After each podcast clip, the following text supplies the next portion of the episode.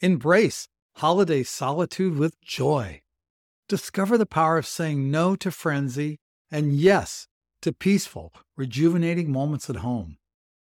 This holiday season, with its whirlwind of parties, gatherings, and family events, often carries an unspoken expectation to be social, always. But what if the festive frenzy isn't your cup of tea? Here's a thought it's perfectly fine to carve out some solitude and say no to the holiday hustle. There's power in solitude. Solitude isn't about being lonely, it's about enjoying your own company. It's a time to recharge, reflect, and engage in activities that bring you joy minus the crowd. Reading a book by the fireplace, enjoying a cup of hot cocoa on a quiet evening, or simply relishing the peace of your own space can be incredibly rejuvenating. It's about respecting your needs. It's essential to recognize and respect your own needs.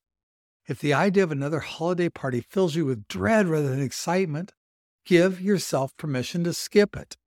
Your well being matters more than fulfilling social obligations. We're talking about balancing social anxiety and preferences.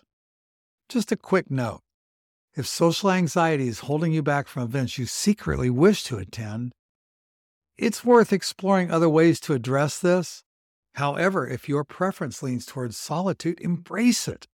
Enjoying your own company isn't a flaw, it's an amazing form of self love. Give yourself the gift of no. Saying no can be empowering. It's about setting boundaries and honoring your comfort zone. Remember, declining an invitation isn't rude, it's honest. People who care for you will understand and respect your choices. So celebrate your way. Create your own holiday rituals that resonate with your soul. Maybe it's a long walk in nature, a solo movie night, or crafting something special. These personal traditions are as valuable as any social gathering.